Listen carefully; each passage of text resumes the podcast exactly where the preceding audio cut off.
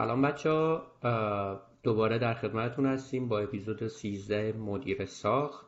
بعد از چند تا interview که داشتیم با دوستای مختلف چند تا کامنت از شما گرفتیم که یه کمی راجب مباحث مدیر ساخت با هم یه گپ و گفتگوی داشته باشیم. امروز تصمیم گرفتیم راجب delivery system ا نحوه تحویل پروژه و قراردادها به صورت کلی صحبتی بکنیم در حد اجمالی و فقط باشون آشنا بشیم چون فکر کردیم که مهمترین مایلستونی هستش که هر کی که می‌خواد هر پروژه‌ای رو انجام بده از اینجا شروع میشه و اگه اینو درست تعیین کنه خیلی کارش راحت میشه. من امیر هستم محمدم اینجاست سلام رفقای گل.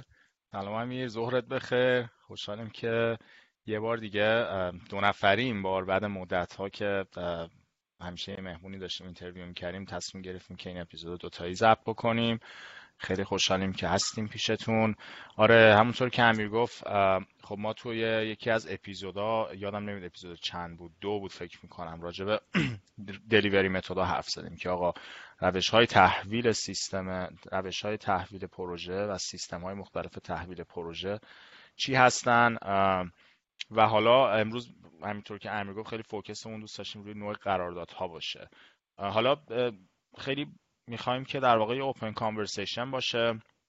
فکر می‌کنم برای شروع امیر خدمت درس کنم که این تفاوتش یه بار میگی. اصلا ببین من خیلی وقتا می‌بینم. مخصوصا با بچه ها و دوستای مثلا ایران که حرف می‌زنیم و خیلی وقتا حس می‌کنم این delivery method و contract خیلی انگار که یه چیزه. خب در صورتی که اینجوری نیست. delivery method و contract کاملا دو تا چیز متفاوتن. دو تا concept متفاوتن و اصلا دو تا المانن که هر دوتاش باید باشه. و خیلی وقتا به اشتباه فکر میشه که قرارداد همون تحویل پروژه است سیستم تحویل پروژه است یا contract همون در واقع delivery method ه که اینطور نیست متفاوتن.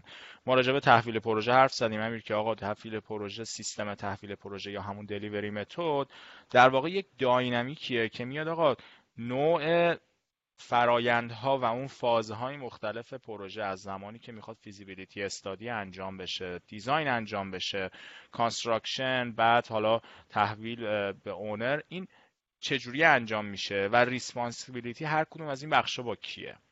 راجع به اینا حرف زدیم که مثلا design build داشتیم design bid build داشتیم CM داشتیم و Integrated Project Delivery یا همون IPD داشتیم و حالا یک دو تا دیگه هم بودش multi prime و اینها.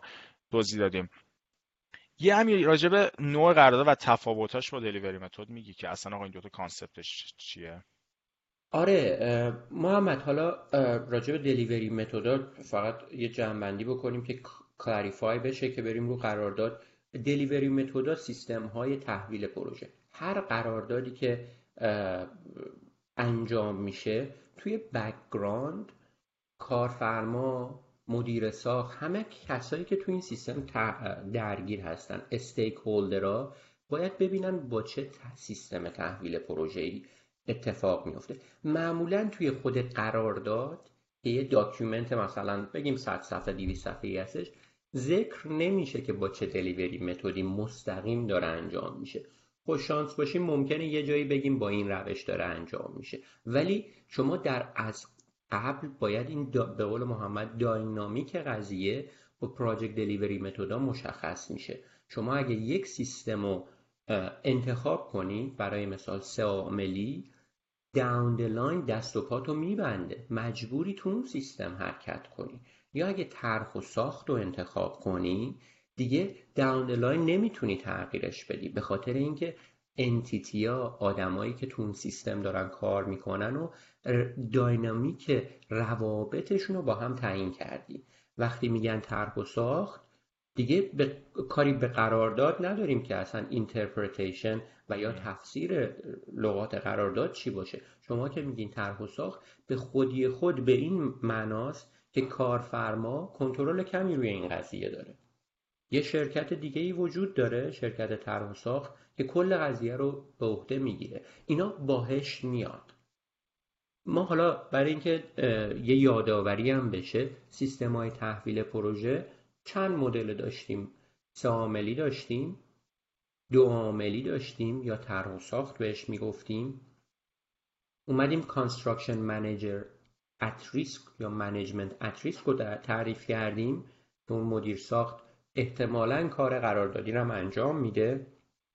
دیگه پیتری داشتیم Private Public Partnership که شرکت خصوصی با شرکت دولتی با هم قرار می‌ذارن که با هم یه کاری رو انجام بدن و همینطوری بره جلو Integrated Project Delivery متد رو داریم.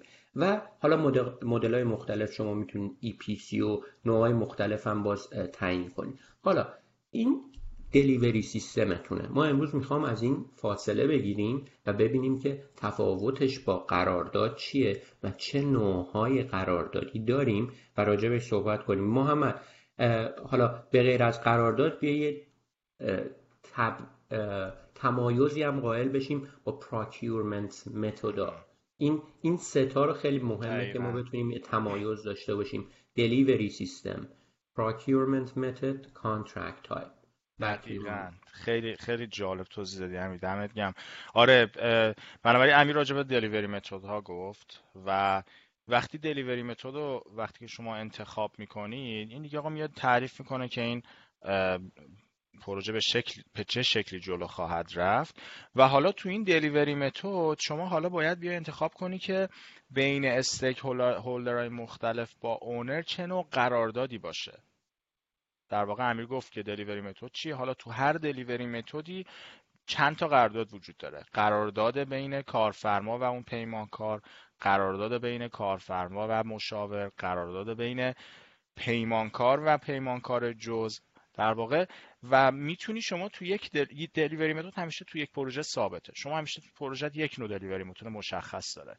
ولی تو دلیوری متد می‌تونی بین استیکهولدرهای مختلف نوع قراردادهای متفاوتی داشته باشی. درسته؟ حالا شما فرض کن آقا اونر میاد تصمیم می‌گیره که اون کارفرما میاد تصمیم می‌گیره که در واقع دلیوری متد برزن دیزاین بیلد دیزاین بیت بیلد باشه یا همون سه عاملی و همون روش سنتی که در واقع توضیح دادیم که آقا اول design انجام میشه بعد میاد کارفرما مناقصه انجام میده نفر مناقصه پیمانکار انتخاب می‌کنه و پیمانکار فقط مسئول ساخت میشه و پروژه رو تحویل حالا اینکه چجوری این کارفرما می‌خواد بیاد انتخاب بکنه شرکت های مختلف و تو اون delivery method به این میگن procurement method یعنی شما کارفرما میگه آقا من delivery method م اینه. خب حالا می‌خوام که پیمانکارم رو انتخاب بکنم که تو این دلیوری متد بیاد واسه من کار انجام بده. این نوع انتخاب چند نوع, نوع انتخاب مختلف وجود داره؟ یا مثلا لوبید وجود داره که لوبید میشه آقا هر کی پایین قیمت رو داد برنده بشه. هارد هم بهش میگن در واقع. یا بگه نه من به ولیو می‌خوام. یعنی اونایی که بیان پروپوزالاشون رو من سابمیت می‌کنم من نه تنها قیمتشون رو نگاه می‌کنم بلکه میگم نگاه می‌کنم چه تیمی قراره اینا آفر بدن که کار انجام بده. سابقهشون چی بوده؟ رزومهشون چی بوده؟ پروژه مشابهشون چی بوده؟ به این میگم مثلا بست ولیو یه مورد دیگهش negotiation ه procurement type مدل مدل در واقع negotiation و یا همون چی میگم بهش؟ توافقی؟ توافقی و آره خلاصه که میاد میگه آقا negotiate می‌کنیم با هم که مثلا دو تا یه کارفرمایی سالهاست داره با یه پیمانکار خاصی پروژهش انجام میده و هر دو طرف از هم خیلی راضی و به جای اینکه مناقصه بذاره میگه آقا من حال می‌کنم این کارم بدم به این پیمانکار خاص. میاد با هم negotiation انجام میدن. یکی دیگهش کوالیفیکیشن بیسته که حالا همون QBS میشه که خیلی شبیه بس ولیوه ولی میاد میگه آقا بر اساس اون کوالیفیکیشن تو مثلا کاست و کاری ندارم. برام خیلی کوالیفیکیشن تو مثلا مهمه. و یه موقع هم سول سورس می‌کنه. میگه آقا اصلا یک پیمانکار خاصیه که فقط می‌تونه این کار رو به یه نوع خاصی که من می‌خوام انجام بدم سول سورس میشه. وقتی شما سول سورس می‌کنی یعنی به یک نفری به تنهایی اینو میدی به یک شرکت و رقابتی دیگه وجود نداره. تفاوتش با اون بحث نگوشییتد اینه که نه ممکنه تو بحث نگوشیشن صدها شرکت باشن که این کار رو بتونن انجام بدن. ولی چون تو حالا به هر دلیلی تصمیم گرفتی با این شرکت خاص کار کنی. ولی معمولا وقتی سورس سورس می‌کنی که یه محدودیت خاصی وجود داره. حالا یا محدودیت مثلا از لحاظ قانون استیتی ایالتیه یا نه؟ اصلا یه محدودیتی که آقا یه شرکتی اومده یه چیزی تولید کرده که پتنت خودشه. فقط از اون می‌تونی مثلا تهیه بکنی این میشه sole source. بنابراین جانم امیر بفرما تکمیل کن صحبت تو. منم رو همین procurement صحبت آره بنابراین می‌خواستم فقط یه recap ی بگم که ما اول امیر شروع کرد با نوع delivery method که ما تو اپیزود دو فکر می‌کنم راجبش حرف زدیم. بعد من الان یه خورده راجع به procurement ها حرف زدم که آقا چه نوع procurement هایی وجود داره که تو انتخاب بکنی نحوه انتخاب و selection ته و حالا focus اصلی این اپیزودمون روی اینه که حالا قراردادهای مختلفی که تو option داری چیه؟ که فرضاً میگم delivery method مشخص شد پیمانکار رو انتخاب کردی. حالا آقای کارفرما چه نوع قراردادی تو انتخاب می‌کنی بین پیمانکارت با خودت باشه؟ این قرارداد در واقع همین اون وجهه قانونیه که تو طول مدت زمان پروژه اطرافیان و دو طرف قضیه به اون reference میدن به اون refer می‌کنن. هر جا سوالی باشه به اون refer می‌کنن. اینکه آقا تو چجوری پول می‌گیری از کارفرما تو اون مشخص شده. به چه میزانی پول می‌گیری تو اون مشخص شده. ریسکا مسئولیتش با کیه تو اون مشخص شده. ما تو این اپیزود می‌خوایم خیلی راجع به این نوع قراردادها صحبت بکنیم. حالا انواع مختلفی هست ولی راجع به 4 5 تا اصلیش می‌خوایم صحبت کنیم. امیر back to you که بعد ادامه بدیم. آره محمد. procurement رو یه توضیح بدم. پس بنابراین تا الان اینطوری شد قرارمون. یه دونه delivery system انتخاب کنیم. سیستم تحویل پروژهمون یه نوعش رو انتخاب کنیم. برای مثال سه عاملی یا دو عاملی انتخاب کنیم. حالا برای اینکه واگذاری کار رو کارم قسمت های مختلف داره. برای مثال فرض کنیم طراحی داریم قسمت پیمانکاری داریم. پیمانکاری خودش می‌تونه با پیمانکارهای جز کار کنه. بخوایم این سیستم رو تبیین کنیم پراکیورمنت متودا رو داریم که برای مثال best value تفاوتش اینه که شما تو best و خب اول بیام از اینجا شروع کنیم. شما می‌تونیم با لو بیت بریم. فقط هزینه براتون مهم باشه. حالا اگر نه بخواین کوالیفیکیشن هم اضافه کنید. هم هزینه براتون مهم باشه هم کوالیفیکیشن کیفیت انجام کار میشه بست ولیو یا نه اون طرف دیگه فقط کیفیت براتون مهمه که میشه کوالیفیکیشن بست بیس و این تفاوتشه. حالا یه نکته دیگه ای که هستش معمولا توی صنعتی که ما کار می‌کنیم طراحی و مشاوره رو بر اساس کوالیفیکیشن میرن. پولم مهمه نه زیاد. بنابراین شاید بتونیم بگیم بست ولیو میرن. قسمت پیمانکاری قضیه را مخصوصا توی قراردادهای سه عاملی که مجزا هستش ما بر اساس لو بیت میریم. اگر سه عاملی باشه. می‌خواستم این ذهنیت رو کلا شکل بدیم که فعلا به اینجا رسیدیم. بنابراین سیستم تحویل پروژهمون رو انتخاب کردیم. حالا بین افراد مختلفی که تو این سیستم تحویل پروژه قرار دارن شما باید یک لینکی قرار کنیم که اون لینک قراردادمونه که امروز می‌خوام راجع بهش صحبت کنیم. و اون قراردادم بر اساس procurement method تعیین می‌کنی که چه مدلی شما می‌خواید deal کنی باش. ولی به طور کلی قرارداد اتفاقی که قراره برای ما انجام بده توی یه جمله ساده ترین حالتش اینه که شما ریسکایی که وجود داره توی کار رو می‌خواین قسمت کنید بین افراد مختلف. یعنی چه کسی چه ریسکی رو به عهده بگیره. این نقش اصلی قرار داده. برای مثال پیمانکار میگه من ریسک انجام کار رو به عهده می‌گیرم. کارفرما میگه من ریسک تأمین مالی رو به عهده می‌گیرم. مشاور میگه من ریسک طراحی رو به عهده می‌گیرم. نکته مهم توی قرارداد اینه که شما ریسکایی که دارین اوورلپ نداشته باشه. دو تا مجموعه مختلف یک کار رو با هم انجام ندن و یه قسمت هایی هم وجود نداشته باشه که هیچکی مسئولش نیست. برای مثال یه ساختمون داریم طراحی می‌کنیم. هر کی داره یه کارش رو انجام میده قسمت بیرون خونه رو که لندسکیپ باشه توی پروژه در نظر نگرفتیم توی قرارداد. این قرارداد قرارداد خوبی نیست. بنابراین قرارداد باید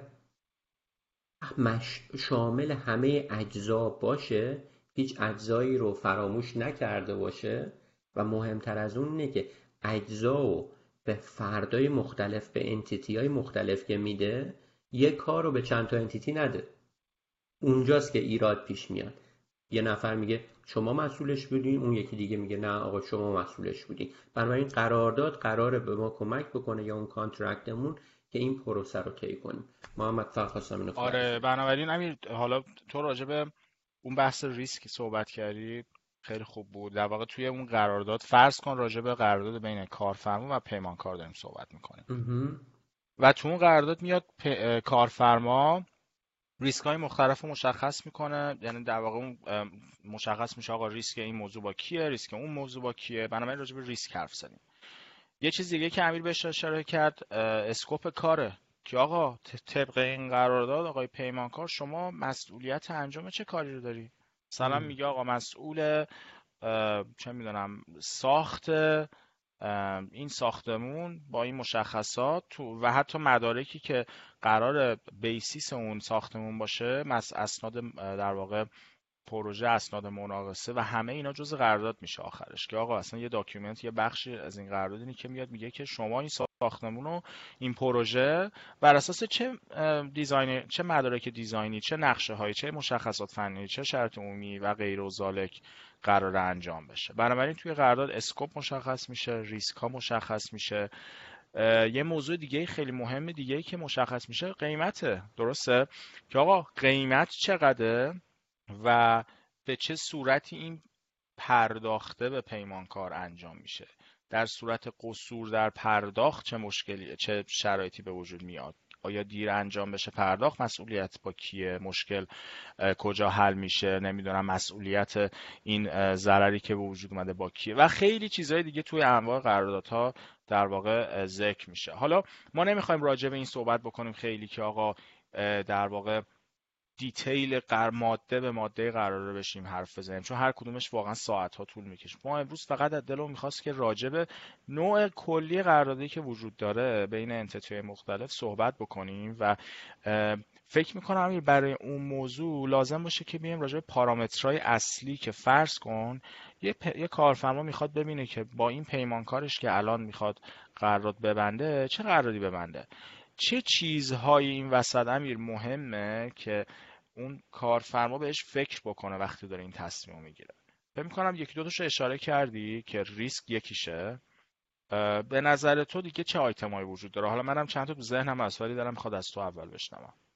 تو اون آیتمایی که محمد ذکر کردیم یه بار دیگه من یک جمعبندی بکنم که توی قرارداد باید وجود داشته باشه اینه که افرادی که قرارداد رو امضا می‌کنن خیلی مهمه که تصمیم گیرنده باشن توی شرکت خودشون.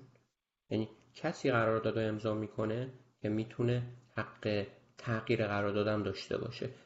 بالاترین فرد توی اون سازمانی که کارو می‌کنه. این یه نکته خیلی مهمیه که اون قرارداد قابل اجرا باشه.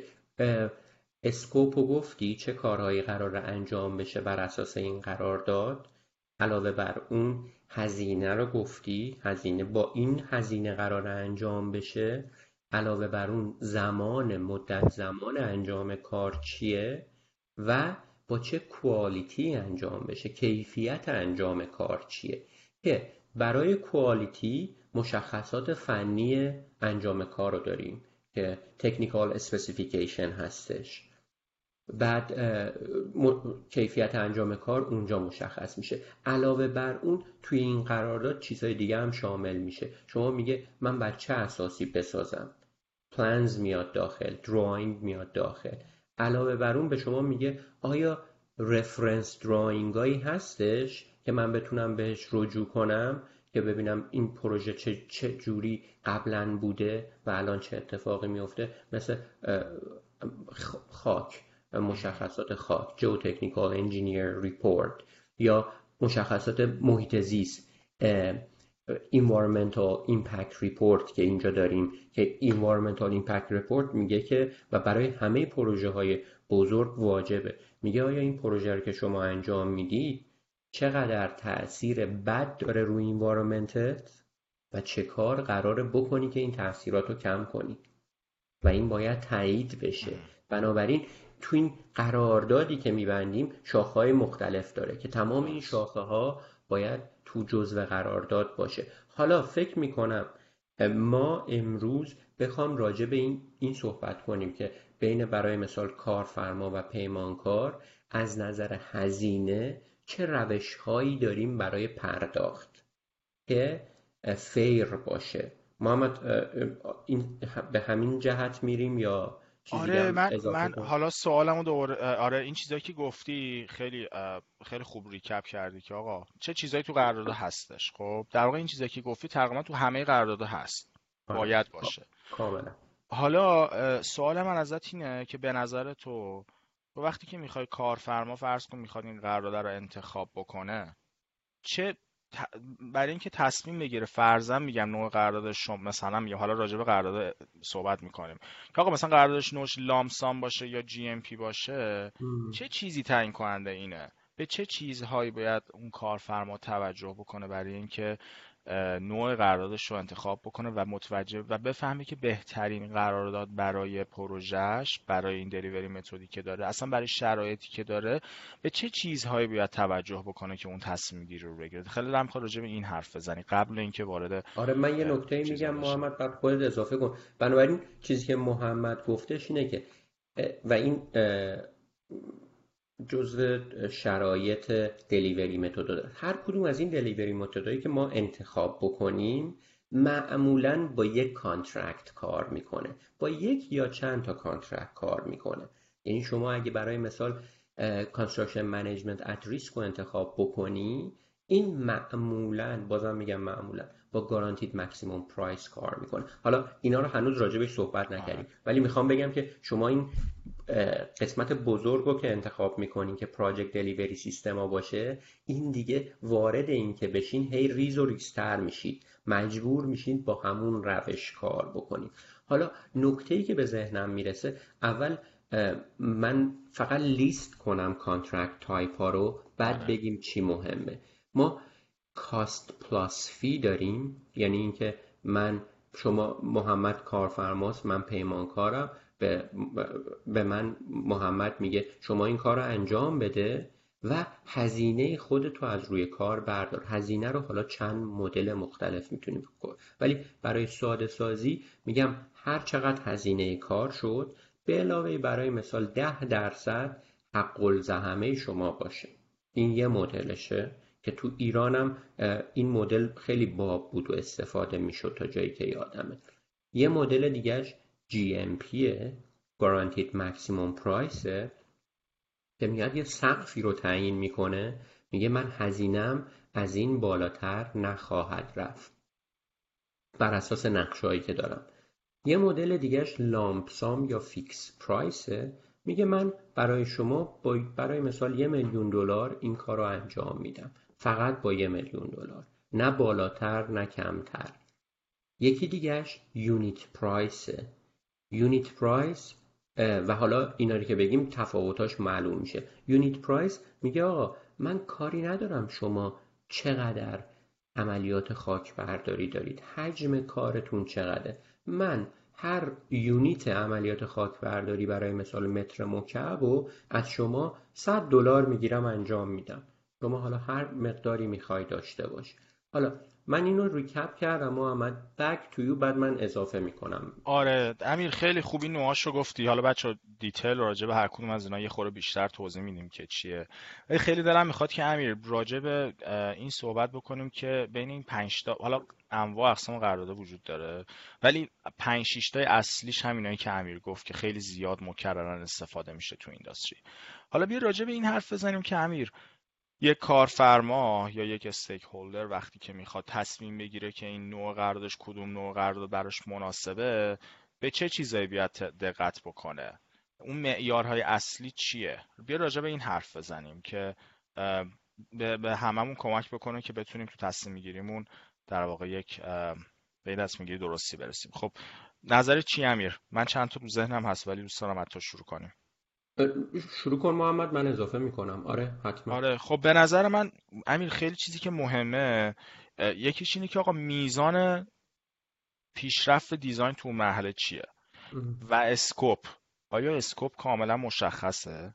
و آیا design کامل شده؟ این خیلی مهمه که به یک کارفرما کمک کنه که اون نوع قراردادش مشخص کنه. یعنی چی؟ تو الان راجع به unit price حرف زدی و گفتی که آقا unit price نوع قراردادی که پیمانکار میاد میگه آقا مثلا کاری ندارم چند cubic yard ش تو export داری یا مثلا عملیات خاک برداری داری. به ازای هر حالا متر مکعب یا به ازای هر مثلا cubic yard عملیات خاک برداری من انقدر تو رو charge می‌کنم.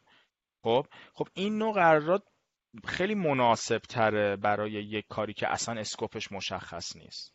درسته؟ یعنی آقا کارفرما میگه اصلا من نمی‌دونم هنوز چقدر می‌خوام هنوز design م اصلا چیه. اول کارم اصلا نمی‌دونم scope م چیه. خب unit price کمک بنابراین یه عاملی که خیلی مهمه این که آقا scope آیا مشخص هست یا نه؟ و دو اینکه آقا design آیا design یه design کامله یا نه؟ هنوز design تو مراحل اولیشه اینم خیلی کمک کننده است. یکی دیگه میزان این کنترل است به نظر من. که آقا یه موقع کارفرما دلش می‌خواد که هر زمانی که دوست داشت design ش رو عوض بکنه. خب؟ این یه نوع قرارداد خاصی برای این حالت مناسبه. در در عوضش یه موقع هستش که آقا نوع قراردادی یه شکلیه که اصلا اجازه نمیده کارفرما توی design ش تغییر ایجاد بکنه. برای مثال lump sum. امیر راجع به lump sum توضیح داد که یه قراردادی که میگه آقا یه میلیون دلار مبلغ قرارداد آقای پیمانکار یه میلیون دلار شما برای این کار برای این scope برای این design کامل شما می‌گیری. نه دلار بیشتر نه دلار کمتر. و اون موقع است که خیلی قدرت کارفرما رو میاره پایین توی تغییر دادن design.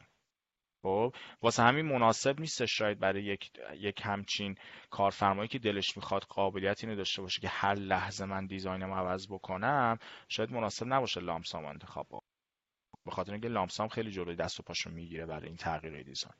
بنابراین تا اینجا راجع به این صحبت کردیم که میزان scope چیه همیه به نظر من یکی این خیلی مهمه. که آقا scope مشخص هست یا نه؟ اینکه آقا آیا design تو چه مرحله مرحله اولیشه یا نه؟ design کامل شده. اینکه اون flexibility و کنترلی که owner می‌خواد و اون کارفرما می‌خواد رو تغییرات داشته باشه. یکی دیگه که به ذهنم میاد این بحث چیزه؟ بحث اینه که آقا اصلا پروژه سایزش چقدره و چقدر طول می‌کشه؟ یه موقع از پروژه کوچیکه و شورت خیلی time frame انجام شدنش کوتاهه. یه موقع است نه پروژه خیلی بزرگه و سالها طول می‌کشه. اون موقع چون این تورم و اینا هم میاد وسط این ریسک تورم ریسک escalation ریسک افزایش قیمت material و اینا خیلی سخت می‌کنه پیش بینی مبلغ کل قرارداد و کل انجام کار این یه آدم آیتم مهم دیگه هستش.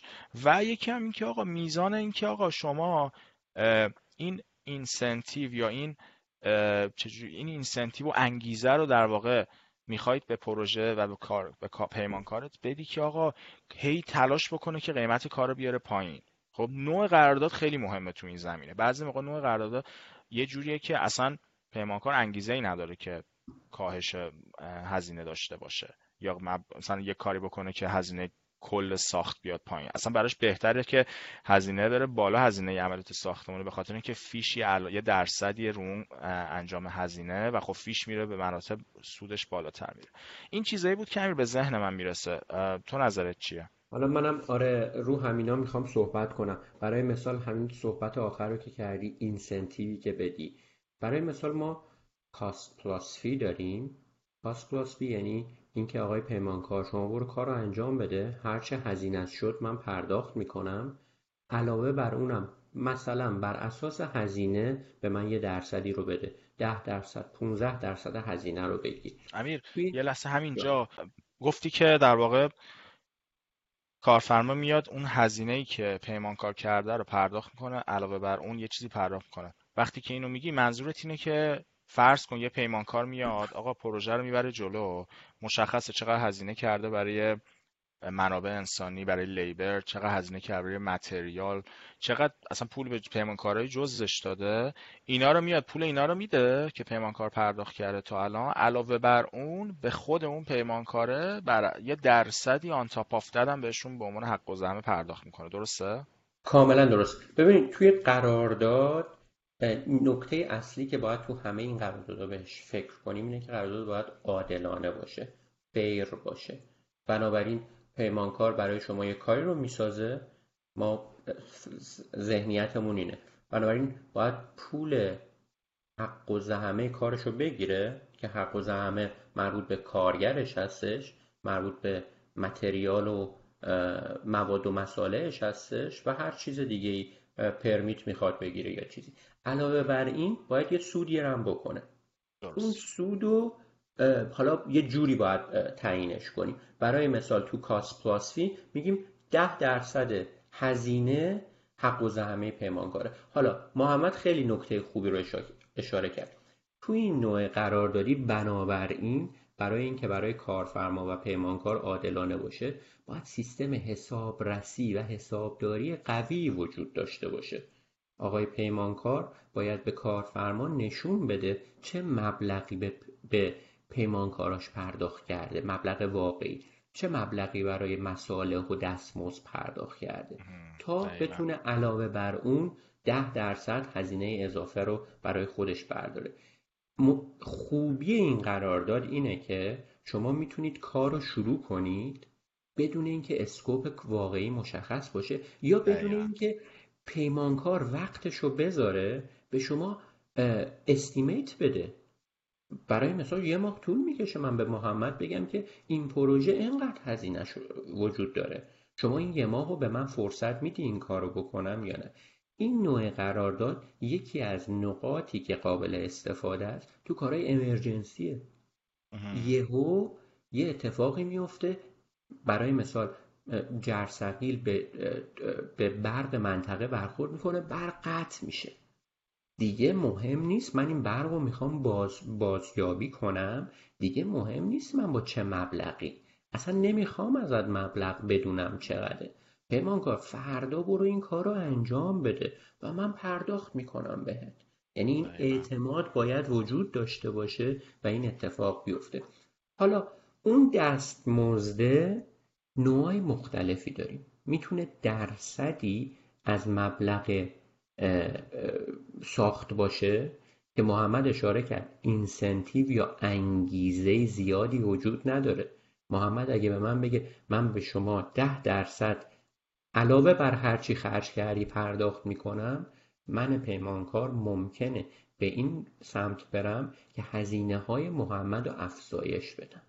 چرا؟ چون محمد اگه هزینهاش افزایش پیدا کنه حق و زمه من افزایش پیدا می‌کنه. ایراد این نوع قرارداد اینه. حالا توی همین کامنتی داری محمد اضافه کن چون می‌خوام نه نه خیلی خیلی جالب بود. آره دقیقا همینه و خب نقاط ضعفش اینه که دقیقا همین که گفتی دیگه آقا اصلا انگیزه وجود نداره. اصلا پیمانکار دوست داره چون سودش درصدی از عملیات انجام شده است. دلش می‌خواد که اصلا هرچی دوباره کاری هم انجام بشه و هرچی هزینه ساب کانترکتور هرچی بره بالاتر سودش هم بیشتر میشه. برای اصلا دوست داره که این هزینه بارها بالاتر بره.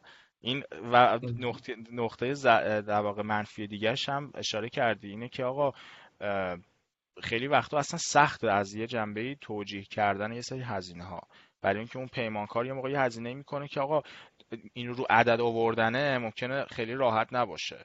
می‌دونی؟ مثلا یه هزینه به وجود میاد که شاید واقعا به اون دو تا چهار تا ساده نباشه که این بیاره بگه آقا این هزینه که برای من رخ داده انقدره. واسه همین تو هم اشاره کردی administration time ش خیلی زیاده بعضی موقع. برای اینکه آقا defend بکنه که من انقدر هزینه کردم بیا انقدر بهم پول بده. چیزی دیگه ندارم. می‌خوای بری قرار بعد یا باز حرف هنوز یه مقدار اینو بازترش کنم.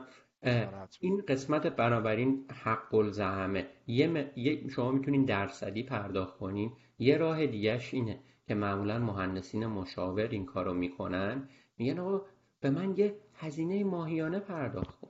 من به عنوان حدودا کارمندت بشم. من برات کارو می‌کنم. اون هزینه ای که برای کار انجام شده به من پرداخت کن. علاوه بر این به من یه fixed price fixed fee پرداخت کن. ماهیانه یه میلیون تومن به من بده. پنج میلیون تومن به من بده.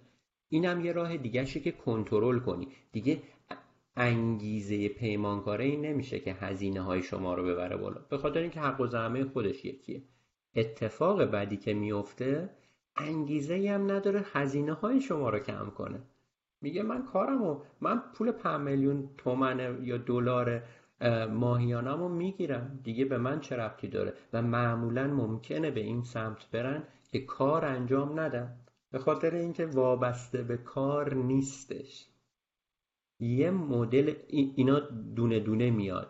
من خیلی جالب این روش رو اگه پیمانکار داریم توصیه می‌کنم پیمانکارا به این سمت حرکت کنن به کارفرما میگم خیلی حواستون باشه به این سمت نرین. یعنی کاملا آره دو طرف هست.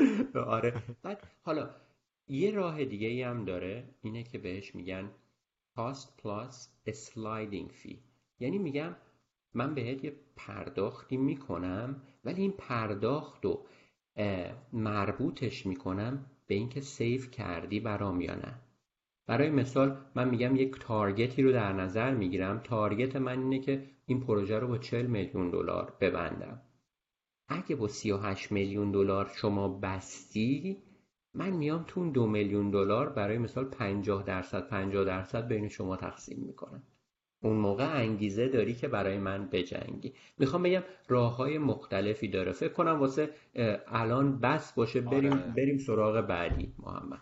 آره. حالا یه دونه دیگه که دلم می‌خواد راجبش حرف بزنیم و خیلی استفاده میشه lump sum ه قرارداد lump sum یا به یه اسم دیگه که خیلی استفاده میشه fixed price در واقع اون قراردادیه که میگه آقا design من owner با خودش میاد میگه design من که design کاملیه. scope کارم که مشخصه بیام اینو بذارم قراردادش رو بذارم. lump sum یا قیمت ثابت یا همون fixed price آقای پیمانکار تو موظفی این کار رو دقیقا به میزان بر اساس این مشخصات فنی بر اساس این نوع scope بر اساس این نوع design با این هزینه ثابت توی این مدت مشخص تأمین، انجامش بدی و تحویلش بدی. همه ریسک حالا اینجا این وسط ریسک خیلی مهم میشه. الان ریسک با کیه؟ الان ریسک با الان ریسک همه ریسک انتقال داده شده به کی؟ به پیمانکار. این پیمانکاره که خیلی مهمه بیاد یک estimation ی یا همون راجبه یه اپیزود راجبه estimation حرف زدیم متره و برآورد و برآورد قیمت و اینا. این برآورد قیمت فوق العاده مهم میشه اینجا برای پیمانکار که برآورد قیمت مناسب و درست و دقیقی داشته باشه به خاطر اینکه خیلی ریسکش بالا. اگه اشتباه فاجعه کننده و بزرگ داشته باشه هر چقدر هزینه بالاتر از اون مبلغ قراردادش بره اضافه پول رو کی بیاد بده؟ پیمانکار. یعنی اگه به ازای هر یک دلار یا به ازای هر یک تومنی که بیشتر از مبلغ قرارداد آقای پیمانکار برای این پروژه ثابت و مشخص برای این اسکوپ مشخص انجام بدی هر چقدر بالاتر از مبلغ قراردادی عجیب خودت رفته. بنابراین اینجا ریسک انتقال داده میشه از کارفرما به پیمانکار و پیمانکار باید این در برآورد دقیق داشته باشه. حالا از یه جنبه به نفع پیمانکار میشه. از چه جهتی؟ از این جهت که آقا پیمانکار میگه آقا این یه میلیون دلار مبلغ قرارداده. کارفرما هم این حق نداره طبق قرارداد که. اصلا بیاد بره توی قرارداد بره توی این مبلغ قرارداد دست ببره. اینکه آقا تو چقدر داری سود می‌گیری آقا پیمانکار؟ چقدر مبلغ این پروژه این تیکه کارت چقدر برای این بخش کارت قیمت دیده بودی؟ اصلا حق این دخالت رو نداره. فقط یه عدد این وسط مهمه اونم مبلغ قرارداده. بنابراین این وسط چه اتفاقی میفته اون پیمانکار تمام فکر روزگارش اینه که من چجوری باهوش عمل بکنم؟ چجوری درست عمل بکنم که این هزینه ها رو تا میشه بیارم پایین؟ چون هر چقدر هزینه هزینه رو بیارم پایین کارفرما حق اینو نداره که بگه اه هزینه اومد پایینتر بعد پولش رو من بده. نه. هر چقدر که هزینه رو بیاری پایینتر مبلغ سودت رفته بالاتر. اون مارجینه بزرگتر شده برای پیمانکار. بنابراین پیمانکارا فوق العاده انگیزشون تو این مبلغ نوع قرارداد زیاده که چیکار کنن؟ تا میشه هزینه رو بیارن پایین. هزینه رو بیارن پایین به, به این معنا نیستش که برن مثلا میگم اگه مشخصات فنی گفته این نوع material رو می‌خوام برن یه material cheap تر بیارن. نه. پیمانکار همچنان موظفه که دقیقا طبق spec و نقشه بره جلو. ولی به این فکر می‌کنه که من چجوری دوباره کاریه رو میارم پایین. چجوری سعی کنم با یعنی تا میشه effective کار بکنم تا میشه productivity تیمم ببرم بالا تا میشه از دوباره کاری ها از پرت رفتن material و اینها جلوگیری بکنم. بنابراین این میشه نوع قراردادی که خیلی هم استفاده میشه. حالا هم بین پیمانکار و کارفرما هم بین پیمانکار و پیمانکار جزش. خیلی وقتا این بحث لامسام میاد وسط. امیر اضافه کن من مطمئنم تو هم آره. حرفای زیادی داری برای لامسام. آره پس لامسام اتفاقی افتاد. اولا ریسکه رفت سمت پیمانکار ولی کارفرما هم کارش راحت شد. دیگه کارفرما هم دنباله این نیستش که ببینه چقدر برای متریال پرداخت شده چقدر به لیور پرداخت شده. اینا دیگه از وظایف کارفرما خارج شد. میگه بر اساس لامسام انجام میدم. حالا معمولا کارفرما چیکار می‌کنن که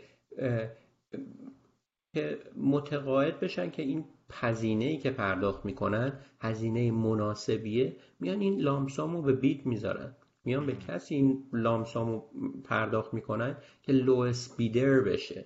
کسی که میگه من با کمترین مبلغ انجام میدم. اینطوری هم کارفرما خودشو در واقع protect می‌کنه محافظت آره. می‌کنه که هزینه زیادی پرداخت نکنه.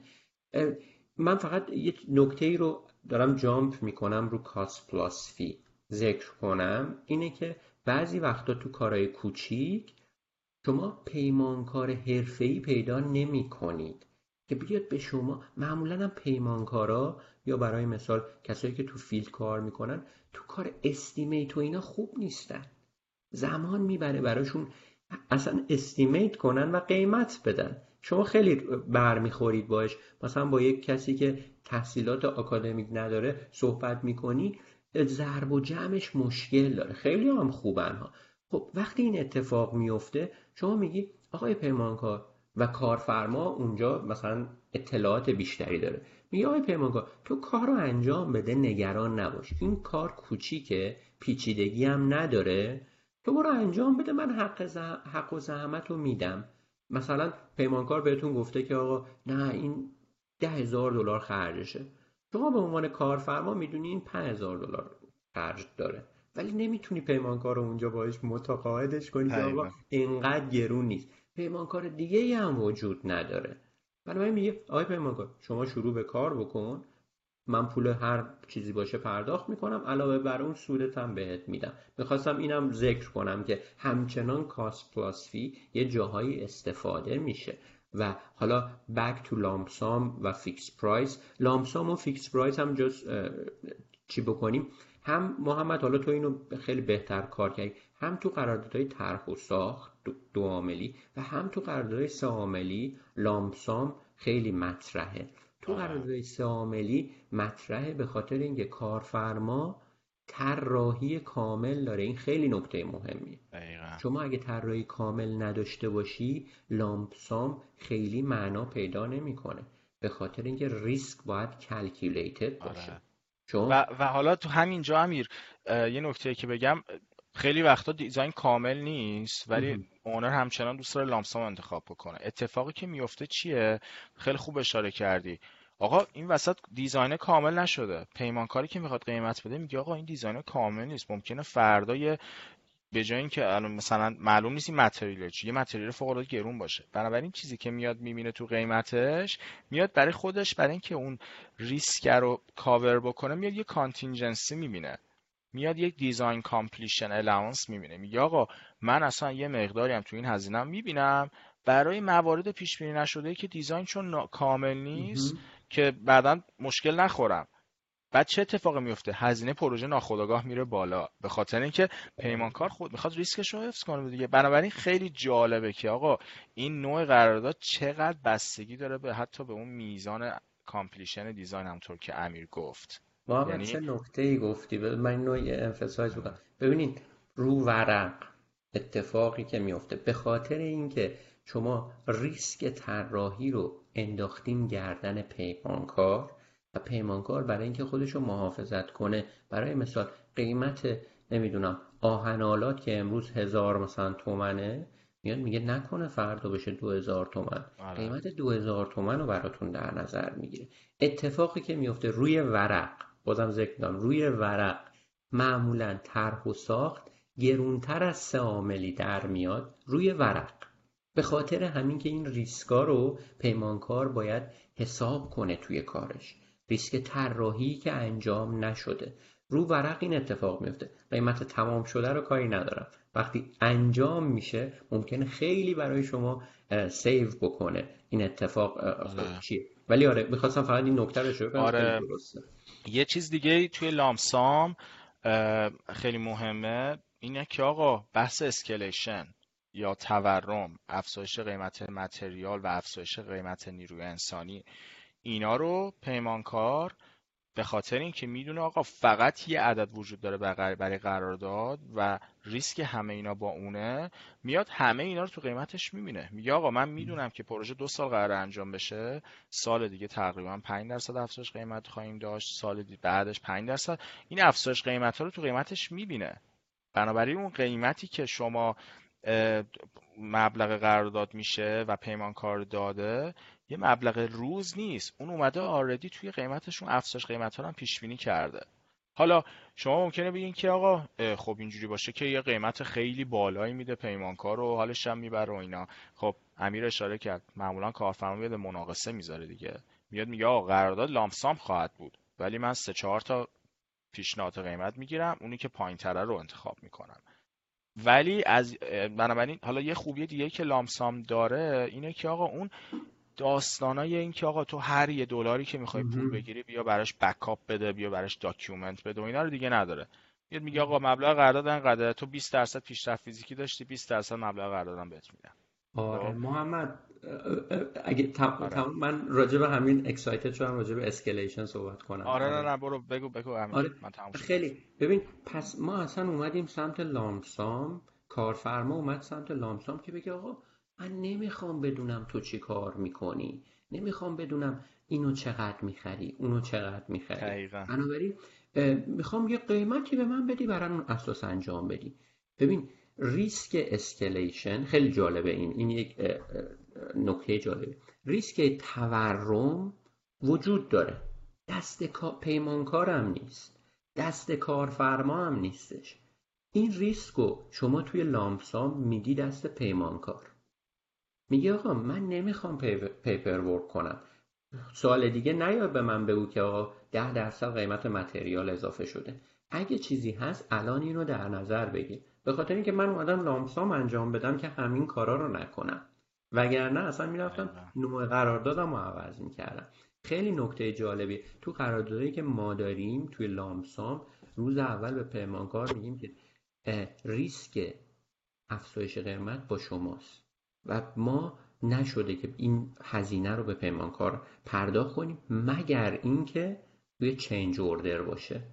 یه کاری اضافه شده باشه به کار.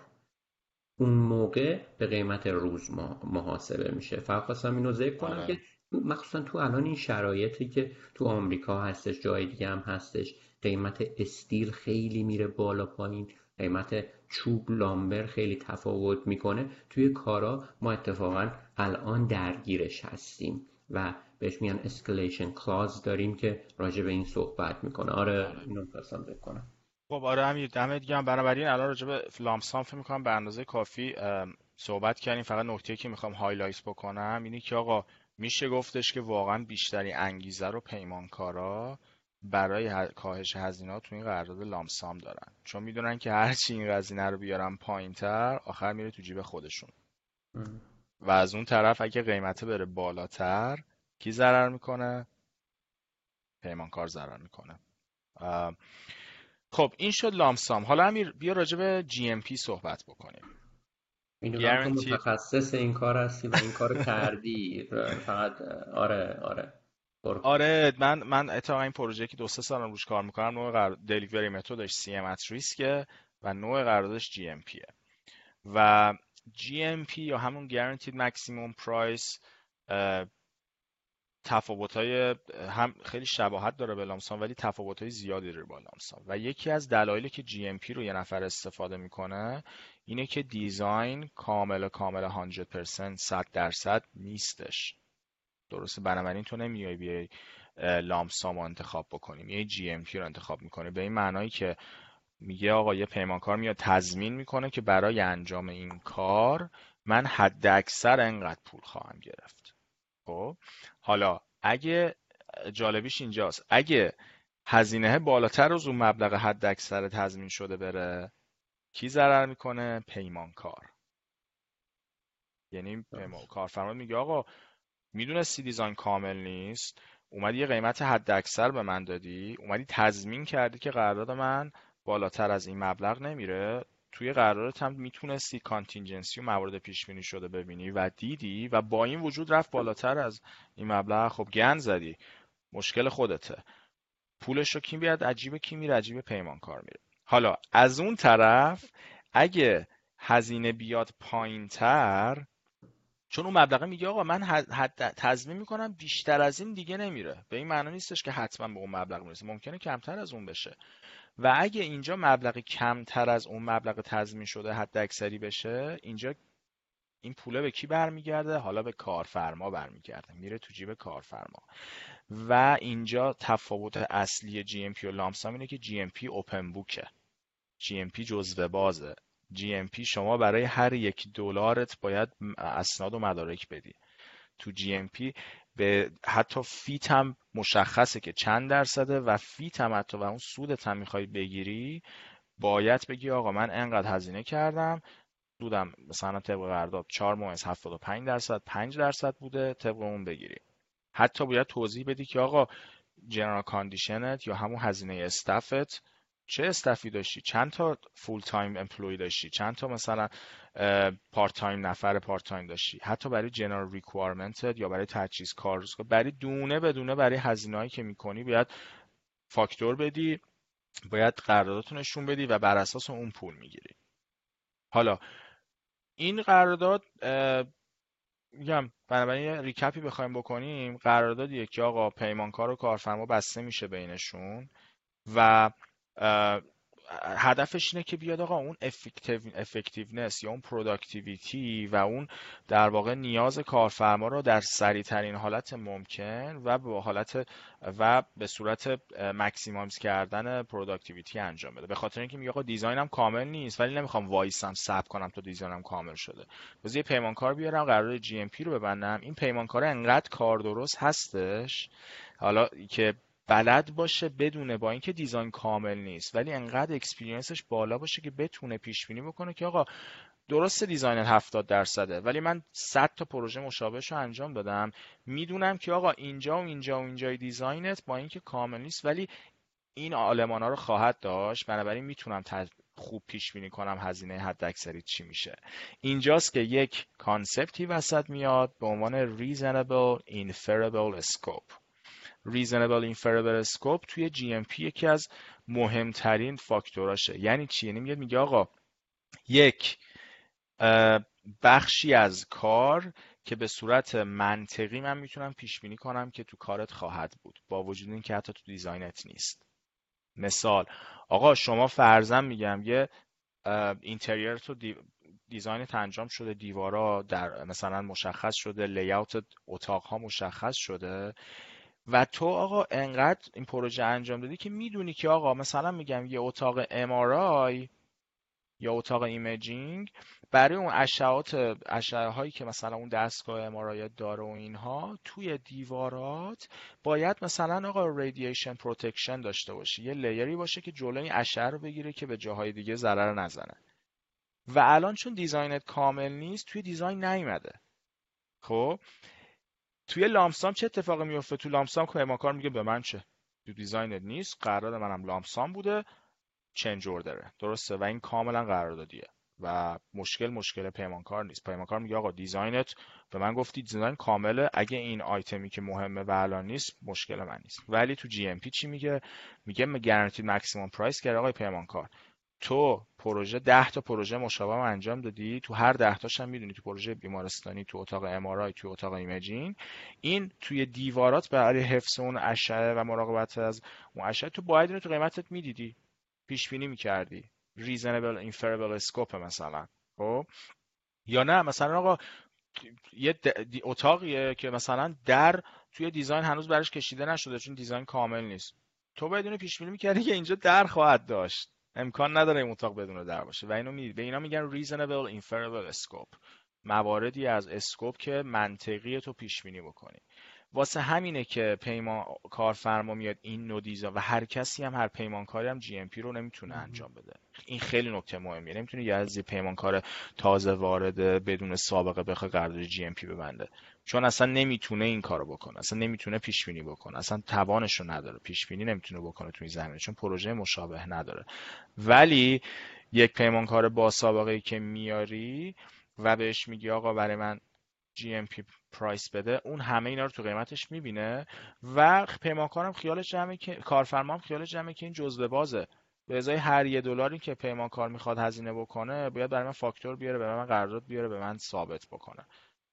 خیلی خیلی نوع قرار جالبیه و به نظرم حالا یه مشکلی که داره از این اینه که خیلی ادمینستریشن کار اداریش زیاده همونطور که امیر اشاره کرد بهش. اینکه آقا شما هی باید ثابت بذاری هر یه دلار بیاد ثابت بکنی و دفاع بکنی. انگار یه دادگاهی که می‌خوای هر بار صورت وضعیت بفرستی ثابت بکنی که آقا این کارو کردم این هزینه‌ام بوده این جیسیم بوده این جیارم بوده این قرارداد پیمانکار جزم بوده. خدمت شما اونا هم نگاه می‌کنن چالنجت می‌کنن بعضی موقع حتی باید مثلا ثابت بکنی بعضی موقع و اون موقع تازه سودتو می‌گیری. واسه همین هزینه های این مدلیش هم زیادتره. امیر خیلی من خیلی حرف زدم. نه خیلی جالب بود. منم یه نکته راجع به جی ام پی اضافه کنم. خیلی مهمه که این قراردادها دقیقا همین که گفتی. من احساس می‌کنم برای مثال ذهنیت این شده که آقا GMP بهتر از lump sum ه. بریم سمت GMP اینا یه infrastructure ی زیر ساختی می‌خواد شما اگه قرارداد درست نداشته باشی فقط هم قرارداد نیست. پیمانکار درست نداشته باشی نباید این کارو بکنی. پیمانکاری که کار سه عاملی می‌کنه نمی‌تونه کار دو عاملی بکنه. این اینا همه با هم میاد. من این احساس رو پیدا کردم با صحبت کردم با بچه ها یا آقا دو عاملی همیشه بهتر از سه عاملیه. بهتره اگه زیر ساختش هم باشه. پیمانکاری وجود داشته باشه که بتونه کار دو عاملی بکنه. شما نمی‌تونی همون سیستم سه عاملی رو رو دو عاملی پیاده کنی. قبلا کارفرما می‌رفت با مشاور قرارداد مینوشت الان پیمانکار میره با مشاور قرارداد می‌نویسه.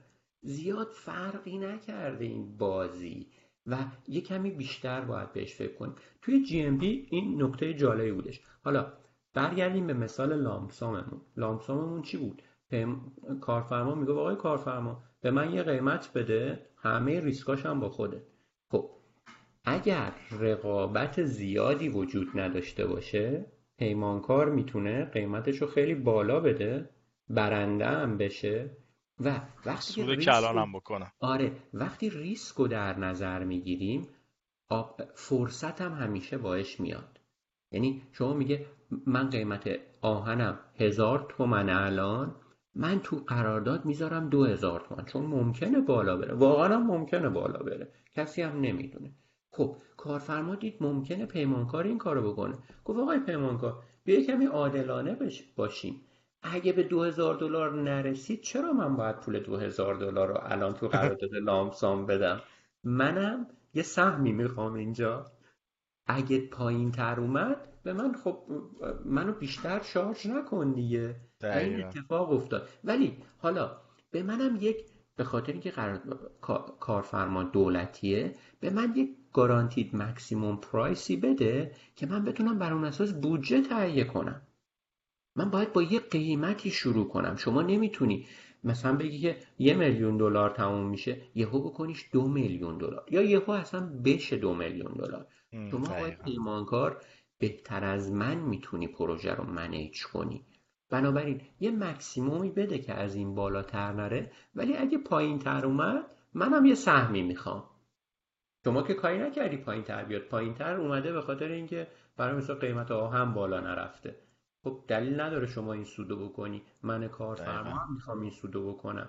بنابراین گارانتید مکسیموم پرایس شد و با پیمانکارای قوی که محمد الان واسه یکیشون کار می‌کنه مثلا کلارک که کارشون هم حرفه‌ای بیمارستان سازی برای کارهای خوبه که قبلا پیمانکار انجام داده. شما نمی‌تونی یه پیمانکار رو برداری؟ بهش بگی بیا. برای من برای مثال سکوی ناسا تهیه کن یا بساز به منم یه قیمت مکسیموم بده. تا حالا هم این کارو نکردی. برگردیم به اون صحبت قدیم. تو قرارداد ریسکا باید به عادلانه تقسیم بشه. این خیلی مهمه. چه کارفرمایین چه پیمانکار. ریسکو به کسی باید بدین که بتونه عهدهدارش باشه. حتی جالبیش محمد اینجا تو دادگاه های آمریکا. خب اگه تو برای مثال یه ریسک علکی رو داده باشی به پیمانکار پیمانکار هم امضا کرده ها. که آقا من قبول می‌کنم برای مثال ریسک آب و هوا. این ارزش قانونی نداره. پیمانکار کنترلی نمی‌تونسته بکنه. حتی اگه قرارداد رو امضا کرده باشه. بنابراین ریسک باید به صورت عادلانه تقسیم بشه. برای مثال یه مثال دیگه. شما قرار پیمانکارتون یه پرمیت بگیره که به یک شرکت یه سازمان دیگه ای وابسته. فکر می‌کردید بتونه یه ماهه بگیره ولی به خاطر دلایل سیاسی دو سال طول کشیده. دیگه به پیمانکار ربطی نداره. از عهده پیمانکار خارج بوده. خیلی جالبه اینی که میگی فوق العاده مهمه و چقدر قشنگ توضیح دادی. من, من یه مثالم بگم در راسته همچیزی که تو گفتی. همین پروژه‌ای که من روش دارم دو سه سال کار می‌کنم بیمارستان تو الی این یه نکته خیلی جالبی که داره اینه که لوکیشن این پروژه جاییه که یه سری خونه آدم پول دارن. توی مارینا دل ریه بعد نزدیک 80 800 تا در واقع هوم اونرن اونجا که مثلا خونه بغل آب باحال ویودار فلان دارن. بعد اینا آقا ما قراردادی که با اینا با کارفرما با کارفرما داشتیم در واقع delivery method CM risk بود. همونطوری گفتم نوع قراردادم GMP guaranteed maximum price که آقا ما تضمین کردیم که از این مبلغ بالاتر نره دیگه. اسکجول مشخص و همه اینها. ولی همین بحث عادلانه تقسیم کردن ریسک وسط اومد. آقا پروژه که قرار بود مثلا میگم فلان سا روز شروع بشه به خاطر اینکه اون خونه دارای ساکنینی که اون طرف بودن و ناراضی بود از اینکه اصلا این پروژه شروع بشه از به بسم الله رفتن وکیل گرفتن و می‌دونی چقدر سیتی به اینجور اعتراضای چیز اهمیت میده. و رفتن و گفتن که آقا این پروژه آلاینده می‌خواد energy center یا همون central energy plant یا کاپ داشته باشه. این کاپ آلاینده خواهد تولید کرد. نمی‌دونم صدا خواهد داشت فلان بیسار بیسار فلان و اینا. خلاصه آقا اینا رفتن تهدید به شکایت کردن و خلاصه همین قضیه باعث شد یک سال پروژه عقب بیفته از لحاظ قانونی و اینها. با این وجود به خاطر همون بحث عادلانه بودن ریسک آقا چیزی بود که اصلا در اختیار کار پیمان کار اصلا ما هم چیزی پیش بیاد خود کارفرما هم چیزی پیش بینی نمی‌کرد. حالا بماند که حل شد و ما رفتیم اینا رو منطقی به اینا ثابت کردیم که آلاینده نخواهد داشت. هوایی که اون دودی که از energy center میاد بیرون تمیزتر خواهد بود از دودی که از ماشینایی که اطراف پروژه رفت آمد تردد می‌کنن. اون دود سفید که میاد بیرون آلاینده نداره. نمی‌دونم اینجوریه. generator هایی که ما تو پروژه داریم اینا همشون یه سری design feature هایی دارن که صداگیره. اصلا صدا نخواهد داشت. اینجوریه اونجوریه. ما تضمین کردیم که اصلا خلاصه سرتون رو درد نیارم همه اتفاق افتاد و حلم شد قضیه و پروژه هم anyway شروع شد و اینها. ولی می‌خوام بگم که سر همین موردی که تو گفتی کارفرما نیومد بگه که آقای پیمانکار من کاری ندارم. تو من guaranteed maximum price دادی و schedule ت هم داده بودی. به من چه که حالا مثلا یه همچین اتفاق عجیبی افتاد. نه. کارفرما ریسکو به عهده گرفت و کارفرما در واقع پروژه ما رو از لحاظ schedule و حالا هزینه و اینها اجازه داد که هزینهش بره بالاتر اجازه داد که اون schedule طولانی تر بشه و غیره. اینو خواستم فقط به عنوان یه مثال اینجا اشاره بکنم. عالی. محمد فکر کنم unit price هم بگیم این جلسه رو دیگه آره, آره. بنابراین تا اینجا امیر ما چیزایی که صحبت کردیم unit price هم که تو گفتی دیگه. unit price هم که خیلی ساده این که آقا scope مشخص نیست design اصلا مشخص نیست. پیمانکار کارفرما فقط می‌خواد یه یه بخشایی از کار رو شروع بکنه و پیمانکار هم میاد میگه آقا قرارداد من بر اساس unit price ه. تو من بگو فردا بیا. من به تو میگم به ازای هر مثلا میگم عملیات خاکی به هر متر مکعب انقدر هزینه می‌کنم. تو فردا من زنگ بزن بگو بیا آقا اینجا مثلا 5 کیوبیک یارد خاک برداریه. من میام به ازای همون مبلغ 5 کیوبیک یارد ضبط داره. مثلا میگم 100 دلار پر کیوبیک یارد چارجت می‌کنم و سلام. تمام میشه میره. انقدر برای صورت وضعیت میفرستم. تو هم هزینه منو میدی. خب؟ این میشه بحث unit pricing که امیر توضیح داد. بنابراین تا اینجا ما نوع قراردادی که حرف زدیم کیا بود یکی lump sum بود یکی GMP بود یکی cost plus fee بود که امیر یه نوع خاص دیگه از cost plus fee رو گفت که بود cost plus sliding fee. unit price بود. دیگه چی امیر؟ GMP هم که الان مفصل راجع GMP هم که گفتیم و آره اینا چیزایی که حالا چند تا از اونایی که خیلی استفاده میشه ولی به نظرم خیلی خوبه یه بار دیگه recap بکنیم. المان های مختلف یه پروژه. یکی آقا delivery method بود. درست همین که آقا میگه این dynamic ه چه شکلیه؟ کی مسئول طراحیه کی مسئول ساخت overlap داره نداره چه جوری و اینها. این میشه نوع delivery method نوع تحویل پروژه سیستم تحویل پروژه. یکی دیگه بود نوع انتخاب. و selection هر کدوم از stake پروژه که آقا بر اساس فقط قیمت پایین قیمت رو انتخاب بکنیم بر اساس best value و غیر و ذالک. یکی دیگهش نوع قرارداد بین هر کدوم از این stakeholder ها و کارفرماست که نوع قرارداد امروز خیلی راجبش حرف زدیم. اینا رو نباید با هم قاطی بکنیم متاسفانه خیلی قاطی میشه و بعضی وقتا قاطی شدن اینا باعث میشه که یکی از اینا اصلا اهمیتی داده بهش نشه. و فکر بکنیم که من وقتی نوع قرارداد GMP دارم یعنی اینکه مثلا نوع پروژه دو عاملی یا نوع پروژه سه عاملیه نه به این معنا نیست. خیلی مهمه که ما هم دو delivery method مناسب رو انتخاب بکنیم و هم نوع قرارداد مناسب. هیچ پروژه شما نمی‌تونی به نظر من بگی که آقا این پرو... همه پروژه ها مثلا براشون delivery method فلان بهترین delivery method و نوع قرارداد فلان. نه هر پروژه‌ای بر اساس شرایط کشور بر اساس شرایط جغرافیایی بر اساس شرایط آب و هوایی بر اساس نوع پیمانکاری که وجود دارن نوع قرارداد نوع دیزاین نوع خیلی چیزهای مختلف وجود داره که مهمه که به نظرم به اینا توجه بشه.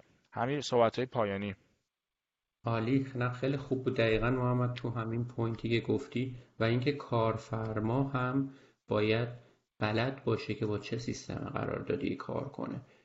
کارفرمایی که همیشه با سیستم سه کار کرده دو عاملی نمی‌تونه کار کنه. کارفرمای سه دوست داره تو پروژه دخل و تصرف انجام بده. خیلی طبیعت طبیعتشه اصلا شما نمی‌تونی بعد قرارداد دو عاملی براش اجرا کنی بگی آقا کارفرما دور وایستا. اصلا شما حق نداری وارد پروژه بشی. میگی آقا پروژه من یعنی خیلی داینامیک عجیب و جالبی داره. فقط ما این صحبت ها رو می‌کنیم که یه کمی یه دید دیگه آره. داشته باشین. بعضی چیزها رو حتی اقرار حالا اقرار کردن ولی بیشتر بهش توجه می‌کنیم که فقط ببینیم که بچه اینا هم هست. حواستون باشه. آره آره. آره بتونیم با هم اون ماینستی ماینست همین خیلی مهمه که اشکالی نداره اگه یک کارفرمایی که سالیان سال داره روش سه عاملی یا ترادیشنال یا همون دیزاین بیلد بیلد انجام میده متوجه بشه که آقا نه روش دو عاملی هم خیلی بنفیت های خوبی داره.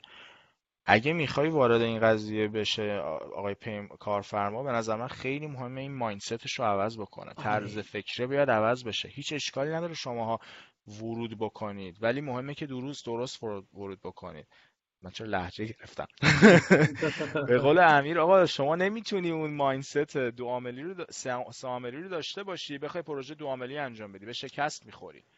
DBIA که Design Build Institution of America که در واقع organization ی که روش design build یا همون دو عاملی رو سالها پیش ابداع کرد و الان تو آمریکا خیلی پروژه design build داره انجام میشه. مهمترین چیزی که میاد میگه توی جلسات آموزشیش اینه که آقای پیمانکار آقای کارفرما mindset تو باید اولین کار اینه که mindset رو عوض کنی. اولای جلسه اصلا اینو میاد میگه که آقا شما دیگه فکر نکن که هر روز هر تغییر خاصی می‌تونی بدی. شما حق نداری دیگه فکر کنی مثلا این حقو داری دیگه از این نه مدل دلیوری متد اصلا میای it defeats the whole purpose. اگه بخوای مثلا دیزاین بیل داشته باشی ولی مثلا مایندست دیزاین بیل بیل باشه و محمد فکر می‌کنم که تا فکر کنم یه ماه دیگه هم یه جلسه داری راجبه حالا همینطوری بگیم که یادآوری بشه واسه خودمون و بچه ها یه جلسه داری راجب design build و تجربیات تو میگی و اینکه DBIA چی راجع به design build میگه؟ فکر می‌کنم حدودا یه ماه دیگه است. میگیم. میگیم. ما آره، استفاده شما قراره که حداقل 50 درصد قضیه باشی. آره خیلی خوب بود. بچه خیلی به ما کامنت و input بدین لطفا.